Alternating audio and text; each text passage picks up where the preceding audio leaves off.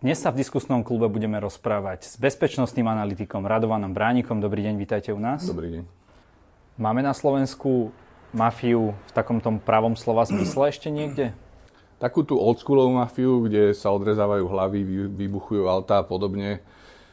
Myslím si, že sa podarilo pomerne úspešne zdecimovať dneska zvyšky týchto ľudí a tých pár preživších e, sa pohybujú v priestore. Niektorí z nich preto, lebo svedčili e, výmenou za zníženie trestu alebo za beztrestnosť. Niektorí z nich formálne vstúpili do e, nejakého vzťahu s istými štátnymi zložkami a boli krytí teda svojou príslušnosťou tejto zložky a pomohli rozkryť a odhaliť e, tie zločinské štruktúry. Čiže tu ten typ mafie, ktorej takým symbolom a reprezentantom na e, Slovensku bol Mikuláš Černák a podobne. E, dnes, e, však už to vidíte aj podľa výsledkov, že takýchto trestných činov takto páchaných sa veľa nedieje a sú skôr ojedinele, tak z toho vidno, že toto sa podarilo úspešne zo spoločnosti vytlačiť.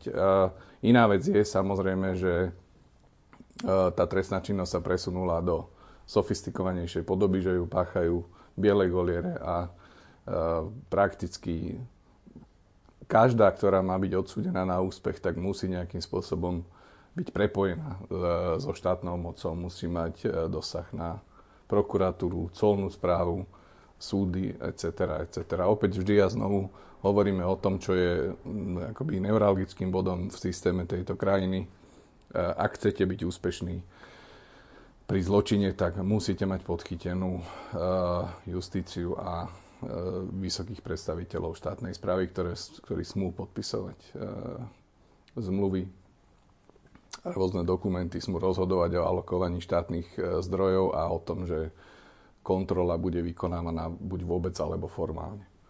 Máme na Slovensku nejakých oligarchov? Pretože v médiách sa tento pojem často spomína, ale keď berieme ten klasický pojem nejakého toho ruského oligarchu, ktorý má obrovský vplyv na nejakom území, dajme tomu väčší ako možno ten štátny aparát, tak máme takých aj na Slovensku? Tak nemyslím si, že možno teritoria Slovenska, Ruska porovnávať, pretože pravdou je, že, že naozaj uh, sú v Rusku, uh, v Ruskej federácii uh, rôzne e, oblasti, naozaj aj geograficky vymedzené, kde možno hovoriť o tom, že tam, tam je vplyv, reálny vplyv toho oligarchu väčší ako vplyv štátnej moci, respektíve tú štátnu moc má podchytenú nejakým spôsobom a e, nie je tomu tak dávno, čo sa podielal na financovaní proste policie a pridávali platu alebo niečo podobné O tom na Slovensku sa hovoriť nedá. Tu hovoríme o tom, že naozaj e, tých niekoľko, e, možno desiatok e, ľudí, ktorí, ktorých možno nazvať akoby oligarchami v, slovenskom, v slovenskej verzii, sú ľudia, ktorí sa naozaj pokúšajú a mnohí z nich sa aj úspešne držia pri moci a pri vplyve tým, že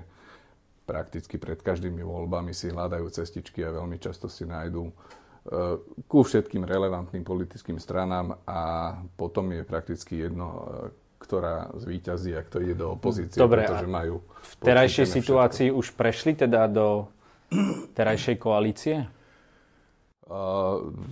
Signály o tom, že, že sa minimálne o to snažia tieto skupiny sú, sú nezameniteľné. Myslím si, že aj téma, ktorej ja som sa venoval dlhú dobu predtým a bola taká akoby zdánlivo nezaujímavá, dnes prenikla do, do uh, médií hlavného prúdu.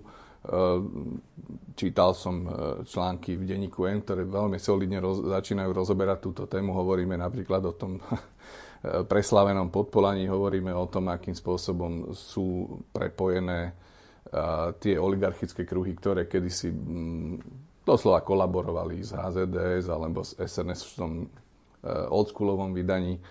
Dnes sa im darí pretlačať svojich nominantov do štátnej správy. Je teraz otázka, hej, a ja celkom presne neviem, čo je lepšie vysvetlenie, či je to preto, že, že vlastne aktuálna vláda nebola absolútne personálne pripravená na takýto obrovský zisk a tým pádom e, berú všetko, čo príde, alebo je to o tom, že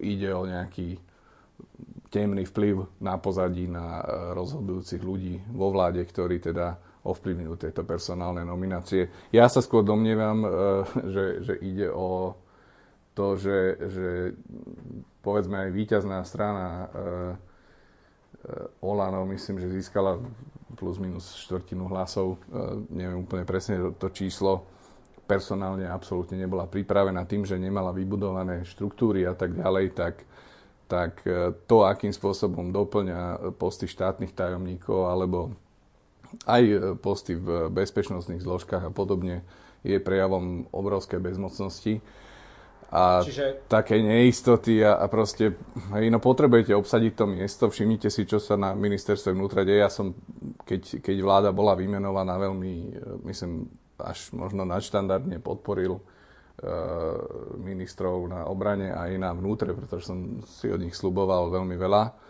Uh, a naďalej oboch považujem za, za ľudí, ktorí majú svoje kvality a sú naozaj, že um, dobrými odborníkmi, ale otázka toho, že, že ako napríklad dneska sme v situácii, že ešte nie je pol roka od volieb a na poste štátneho tajomníka ministerstva e, vnútra sa vystriedalo niekoľko osob a každá z nich vlastne z, e, povedzme z dobrých dôvodov. Hej. Dnes máme ďalšieho štátneho tajomníka, ktorý pochádza z prostredia eh, vojenskej spravodajskej služby, čo im principium vôbec by som nevidel ako problém. Problém je v tom, že eh, predpokladám, že aj táto nominácia eh, vzhľadom na udalosti z ostatných týždňov bude opäť spochybnená. A toto veľmi škodí systému, toto veľmi umožňuje ľuďom, ktorí v tom systéme z minulosti prežívajú, ovládajú technológiu moci, manipulácie s bezpečnostnými zložkami, manipulácie s vyšetrovaním e, a podobne, tak túto situáciu jednoducho zneužívajú. Ja to vidím skôr ako problém naozaj nepripravenosti personálnej, kádrovej, e, lebo Olano utrpelo víťazstvo a e, nemalo svojich ľudí. Týmto nechcem nejakým spôsobom relativizovať tú predchádzajúcu vládu, pretože považoval som ju dodnes, považujem za zlo, ale čo teda mali a čo vedeli za tie roky, budovali si regionálne štruktúry, budovali si normálnu naozajstnú stranu.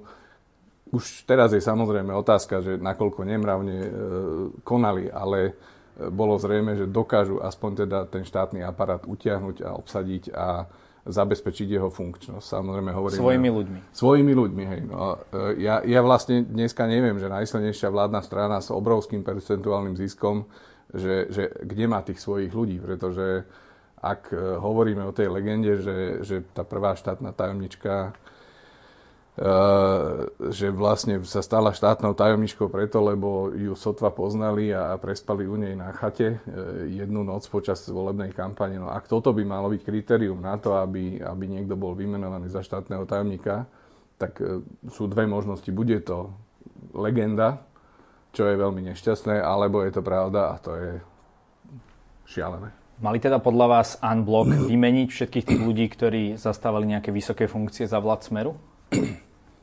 Napríklad na tom vnútre? Unblock vymeniť, viete, no a uh, takto. Uh, jedna vec je samozrejme uh, tá idealistická predstava o tom, že treba všetkých vymeniť a nahradiť ich novými ľuďmi, ale my sa rozprávame o tom, že ministerstvo vnútra má pod sebou policajný zbor, hasičský záchranný zbor, civilnú ochranu, množstvo, množstvo ďalších, to je to jeden moloch, hej, kde e, ak hovoríme o kľúčových ľuďoch, hovoríme o stovkách ľudí. Um, takýchto ľudí nemôžete pozbierať len na ulici, potrebujete mať skúsených e, profesionálov. Dodnes napríklad v štruktúrach civilnej ochrany, čo je veľmi zaznávaná, málo, málo známa štruktúra a pritom je pre chod štátu a bezpečnosť štátu nevyhnutná. Pôsobia bývalí dôstojníci e, Československej e, ľudovej armády, teda svojho času prísahali komunistickej strane, ale dnes pôsobia v tom systéme a myslím si, že až na výnimky sú naozaj to muži na správnych miestach vedia riešiť krízové, krízové situácie. Čiže nejaká plošná výmena ani neprichádza do úvahy, pretože nie je kým vymieňať. Čiže treba selektívne samozrejme hľadať a hovoriť o, najprv o tých najväčších zlyhaniach ale tá personálna nominácia, ktorá nahradí tohto človeka, ktorý bol zapletený a skorumpovaný alebo čokoľvek zlého, musí, musí byť proste neprestrelná a kvalitná. Toto sa tu nedieje. Hej. Dnes sme v situácii, kedy sa ide nahrádzať policajný prezident, myslím, že oprávnene sa ide vymieňať za človeka, ktorého si vybral Robert Fico na úrad vlády ako reprezentanta boja proti korupcii. Už a on žiadnu korupciu nevidel. A opäť, e, myslím si, len z akejsi bezmoci a zúfalstva sa, sa teda zrejme z neho stane policajný prezident. Hej. A to nie je nič osobné voči nemu. Má za sebou množstvo úspechov z, e, z dávnejšej minulosti, kedy bojoval proti Mikulášovi Černákovi a bol odvážny, ale má tiež problematické prvky vo svojej minulosti. Aj, aj povedzme, jeho manželka pracovala po dohode Smeru a LSNS, keď došlo k výmene, k výmene na poste župana v bansko kraji pre Kotlebu ako šéfka personálneho oddelenia. Čiže ak my dneska ideme akoby nahrádzať e, policajného prezidenta, tak ten, kto ho nahradí, by mal byť e, skutočným skutočnou zmenou. To, o čom sa bavíme, je, je kozmetická e, snaha nejakým spôsobom akoby zahládzať tie najväčšie prešlapy. A toto je bohužiaľ problém naozaj skôr amatérizmu, skôr nepripravenosti ako, ako nejakých temných síl na pozadí. Teraz ja naozaj pre seba dlho hľadám tú odpoveď a ne, neviem, nepoznám ju, že čo je vlastne horšie, že či je či by bol horší variant, že ide o, o skorumpované štruktúry, ktoré vlastne si tam e, tých ľudí dosadzujú za peniaze alebo za výmenou za nejaký vplyv alebo nejaké podiely v podnikoch, alebo ide naozaj o to, že vlastne oligarchovia dnes ani nemusia pretláčať svoje nominácie, pretože Oni stačí, tam proste ostali. Jemne, jemne stačí podsunúť nejakú osobu, ktorá len trošku vyzerá lepšie ako jeho predchodca a už, už je vo funkcii. Takže e, z tohto mám, musím sa priznať, veľkú, veľkú obavu. Čo hovoríte teda na nového štátneho tajomníka na ministerstve vnútra, pána Leitnera? Uh, Leitner uh, pôsobil v roky dozadu, bol myslím 6 rokov uh, šéfom uh, spravodajstva. Neskôr prešiel do civilnej sféry a, a všetko napovedalo tomu, že práve on e, bude teda novým e, riaditeľom vojenského spravodajstva potom ako Balciar a jeho ľudia e, húfne odišli. Treba povedať, že neodišli odtiaľ všetci a treba povedať aj to, že, že my sme prakticky pol roka po voľbách v situácii, že nemáme nového riaditeľ, riaditeľa vojenského spravodajstva z dôvodov, že Leitner e, nesplnil kvalifikačné podmienky. A stal sa teda štátnym tajomníkom, hoci to nebol pôvodný zámer. A predpokladám, že teda ten dôvod, pre ktorý boli e, spochybnené jeho, bola spochybnená jeho kvalifikácia na to, aby viedol e, vojenské spravodajstvo, budú viesť k tomu, že bude rovnako spochybňovaná aj jeho kompetencia byť štátnym tajomníkom ministerstva vnútra. Vnútro nie je ministerstvo kultúry alebo nejaký rezort, v ktorom ak sa niečo proste udeje, niečo sa prevalí, tak, tak to môže mať nejaké naozaj že vážne a fatálne následky pre bezpečnosť štátu. Ministerstvo vnútra je a malo by byť obsadzované ľuďmi, u ktorých nie je žiadnej pochybnosti. Ak sa niekto rozhodne neudeliť nejaký typ previerky nejakej osobe, E, napriek tomu, že o ňu žiada, tak e, to zvyčajne máva nejaký dôvod. E, minimálne tam existuje nejaká pochybnosť. Ak existuje pochybnosť prípade nominácie na vedenie vojenského spravodajstva, tak nutne existuje aj na post štátneho tajomníka. Štátny tajomník je človekom, ktorý zastupuje ministra, ktorý v istých momentoch ho nahrada a tak ďalej. Takže obávam sa, že, že toto, toto je taký až zvláštny seriál, e, pretože hovoríme o tom, že, že bola vymenená tá pani z východu, bol e, vymenený Lukáš Kyselica pre to, že sa preukázalo, že teda bol príslušníkom, nie agentom vojenského spravodajstva, ale príslušníkom e, Nuž, a je toto dnes... samo o sebe zlé? Znamená to, že spravil niečo zlé? Nie, vôbec. Ja, ja, to, ja by som si niečo také nedovolil povedať. E, myslím si, že ak je niečo dobré, tak je to, že aj v takých tých užších kruhoch e, v ostatnom čase nejak, e, nejaké informácie znútra služby neunikajú. Lebo, lebo samozrejme každý, kto sa tej téme venuje z novinárov, z analytikov, tak ocení zákulisné informácie, ktoré sú možno niekde na hrane E, zákonnosti v zmysle toho, že sa dostávajú von. Ale e, tu, tu nehovoríme o tom, že zlé, dobré, alebo že či to je dobrý alebo zlý človek. Tu hovoríme o tom, či je alebo nie je spochybniteľný. Či e, je možné vlastne povedať, že OK, toto je človek, ktorý garantuje, zaručuje, že vo svojom výkone funkcie bude bezpečným. Ak nie je vhodný na post šéfa vojenského spravodajstva, tak myslím si, že možno úspešne pochybovať o tom, či e, post štátneho tajomníka je e, v tomto prípade mm, adekvátny. Máme teda nádej, že sa tá korupcia, ktorú Igor Matovič sluboval, že sa vyšetrí, že sa skutočne vyšetrí a že táto vláda prinesie túto zmenu? Keď vidíte, ako to, ako to ide? Uh, ak sa niečo stalo dobre z môjho pohľadu, myslím, že na istú dobu sa otvorilo také okno možno, možno až dvere, k tomu, že mnohí vyšetrovatelia na tej strednej úrovni, aj na úrovni krajov a podobne,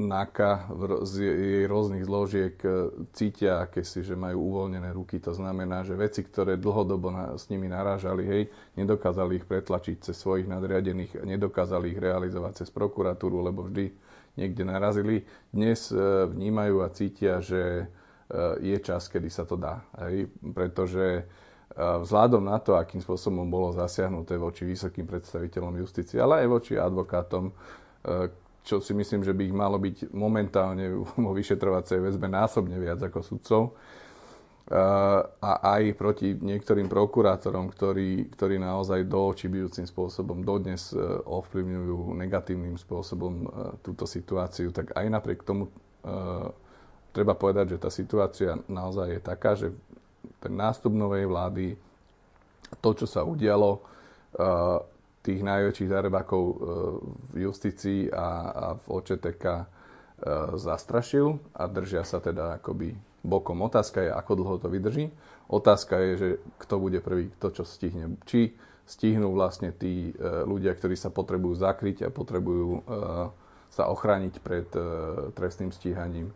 Nájdu si cestičky opäť, alebo či to stihnú ľudia, ktorí vyšetrujú závažnú trestnú činnosť, alebo to robili roky dozadu a neúspešne, či tentokrát úspejú. Ale E, opäť hovorím, na to by najlepšou podmienkou bolo mať e, absolútnu istotu, bezpečie e, v najvyššom, na najvyššom poste a najvyšších postoch riadenia svojho rezortu a to sa obávam, že sa im zatiaľ nedostáva a nedostane. Hej.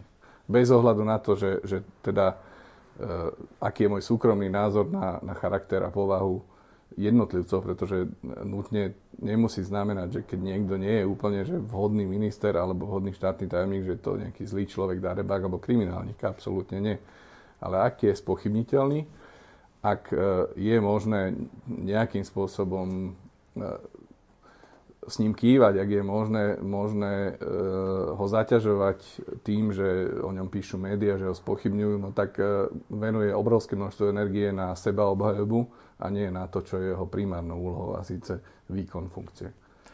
Vy častokrát eh, rozoberáte bezpečnosť štátu, rôzne, odhalujete rôzne kauzy a naozaj tie veci nie sú úplne zábavné. Nebojíte sa niekedy? Bol taký čas, ale trval, trval niekoľko mesiacov a myslím si, že, že, nie, že nie je na to dôvod. Keď sa pozrieme, ako skončil ja, Jano Kuciak, tak už si nikto nemôže byť, ja nehovorím, že každý je taký vynikajúci investigatívec, ale... Uh, takto. Pred smrťou Jana Kuciaka uh, Jano Kuciak nebol jediný uh, novinár, ktorý sa stratil z, z obehu. Existujú, existovali, myslím, že aj vo vyšetrovaní teda bola hypotéza, ktorá hovorila o tom, že uh, ho nemali nájsť, že mal zmiznúť. To znamená, že mal byť nezvestný, pretože nezvestnosť by nezbudila rozhodne takú búdlivú reakciu ako tá dvojvražda, to príšerné.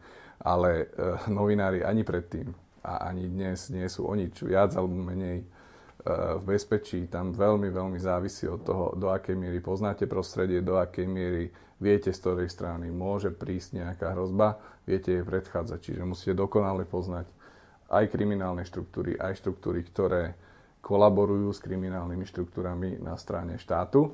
A v tom prípade to riziko je, mm, nemyslím si, nejaké zásadné. E, kľúčové je, aby sa redakcie, e, vydavatelia dokázali postarať o svojich ľudí. Ja si myslím, že to sa dodnes e, v mnohých prípadoch, aj v prípadoch väčších redakcií, nedieje na dostatočnej úrovni a to považujem za problém. Hrozba bude existovať vždy, hej, pretože zmyslom existencie investigatívy na Slovensku kdekoľvek je, že existuje niečo, čo je Rozumiem. treba rozkrývať.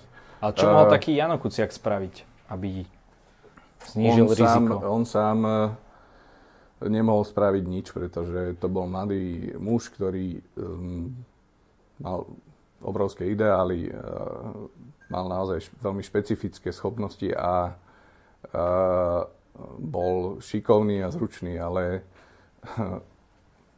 povedzme ja pracujem sám, ale on bol súčasťou redakcie a renomovaného vydavateľského domu.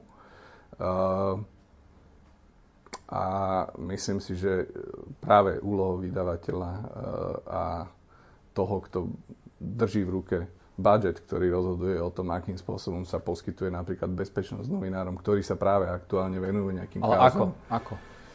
Sú na to spôsoby. Pozrite, ak sa dneska dokážu úspešne brániť e, priemyselné firmy, ktoré, ktoré sú tiež ohrozované, ktorých ľudia sú tiež ohrozovaní, ak sa dokážu brániť iné subjekty, už tak e, aj médiá by časť e, svojich prostriedkov mali alokovať do solidných bezpečnostných projektov. Napríklad v zahraničí je úplne bežné že vydavateľské domy majú svoje vlastné oddelenie, ktoré má na starosti ochranu ľudí. Sleduje hostilné nepriateľské aktivity, sleduje na akých témach, ktorý novinár pracuje a identifikuje potenciálne hrozby. Toto je u nás akože hudba budúcnosti. To je vám možno tí šéf-redaktori by povedali, že to je pekné, ale na, ja, na to ja nemáme myslím, peniaze, že, že prežijeme. Toto, toto nie je, aby, aby som bol naozaj objektívny, toto nie je vecou šéf-redaktorov, pretože ak vydavateľ, ktorý vlastní ten budget, Eh, nemá túto vôľu, nemá túto ambíciu a neinvestuje tie, tieto prostriedky takýmto spôsobom, tak šéf-redaktor a nikto nižšie postavený si nepomôže. Šéf-redaktora môže vymeniť do mesiaca 5 krát. Eh, šéf-redaktor nerozhoduje. Toto sú štruktúrálne eh, veci, ktoré zvlášť vo veľkých vydavateľských domoch, ak nie sú prítomné, tak ja som hlboko presvedčený, že ten, kto je naozaj zodpovedný za ochranu, bezpečnosť a spoluprácu, preventívnu spoluprácu, uh, jednak s orgánmi činnými v trestnom konaní v zmysle podozrení a druhák aj so spravodajskými službami. Nie, že, že novinári spolupracujú so SIS, uh, vojenským spravodajstvom a kriminálnym spravodajstvom a podobne. Toto je absolútne že nonsens a nepriateľné. Ale vydavatelia uh, toto by práve že mali robiť, pretože inak uh, naozaj Eh, to vždy bude ľahké zrealizovať, keď budú chcieť niekoho odstrániť. Eh, iná vec je naozaj, že z môjho pohľadu väčšinou to riziko končí v okamihu zverejnenia. Čiže kritické a krízové je to obdobie prípravy zberu tých materiálov, pretože to naozaj v tom čase rozbúri vody, všímajú si to ľudia, dávajú pozor. Ja som to zažíval a zažívam to dodnes. Keď sa dotknem aj len nejakej banálnej lokálnej témy. Hej. E, možno ste zachytili pred pár dňami, po 20 rokoch sa zistilo, že z jednej mliekarne e, na podpolaní vyteká e, tajným potrubím do potoka 20 rokov, najhnusnejší odpad a, a 20 rokov v tejto lokalite nikto nebol schopný z tých kontrolorov to nájsť. Našiel to až miestne nepríslušný kontrolor, ktorého tam poslalo vedenie príslušného orgánu a ten s veľkou slávou odhalil niečo, o čom všetci miestni 20 rokov vedeli. A už aj keď sa k takejto téme priblížite, tak prichádzajú výhrážky, prichádzajú žaloby, eh, najímajú si títo ľudia rôznych PR manažerov, ktorí potom robia krízový, krízovú komunikáciu tým, že vás diskreditujú všade, kde sa to dá, že na vás pripravia nejakú pascu a, a vy tam niečo poviete inak, než by ste povedali v oficiálnom rozhovore a, a potom vás 3 roky naháňajú policajti alebo, alebo súdy. Takže hovorím, toto je komplexný problém. Myslím si, že, že akousi obranou reakciou toho novinárskeho stavu, ak to takto možno povedať, bolo, že, že teda strašne neradi a nechceli to počuť a neprijímali túto informáciu a, a nepochopili, že ani tak nehovorím o novinároch, pretože schopnosti novinárov sú limitované, možnosti novinárov sú lim, limitované, prostriedky deto. E, opäť vždy znovu, zodpovednosť za životy, zdravie a bezpečnosť novinárov na Slovensku nie sú vydavateľské domy, vydavateľe. Ak títo naozaj preventívne nepôsobia, nerobia veci tak, ako majú, ako je to naozaj vo vyspelom mediálnom svete bežné. To sa tu nebavíme o tom, že pretože zabili Jana Kuciaka, poďme vymyslieť niečo nové, čo nikde nemajú. Naopak, ako stačí okopírovať model, ktorý sa používa v iných krajinách a to bezpečie je vyššie. Posledná veta na túto tému. Aj keby ste urobili čokoľvek, isté riziko vždy e, prítomné bude, pretože nikdy nemôžete vylúčiť, že niekomu neprepne a napriek všetkému neskúsi e, urobiť to, čo sa stalo teraz. Ďakujem za vaše odpovede. Pýtal som sa vás dneska veľa otázok, ale možno niečo, čo chcete len tak odkázať našim divákom. Takže na túto kameru máte priestor povedať na koniec rozhovoru čokoľvek, čo uznáte za vhodné. Uh, nemám slov. neviem, neviem, čo by som povedal. Uh, bez otázok som stratený. Takže uh, myslím si, že, že ak existuje niečo také ako odkaz uh, vašim divákom, uh, čítajte, myslite, racionálne, zhodnocujte všetky zdroje a, a nevidíte svet ako čierno-biele miesto, kde sú dobrí a zlí, správni a nesprávni, pretože takto to nefunguje.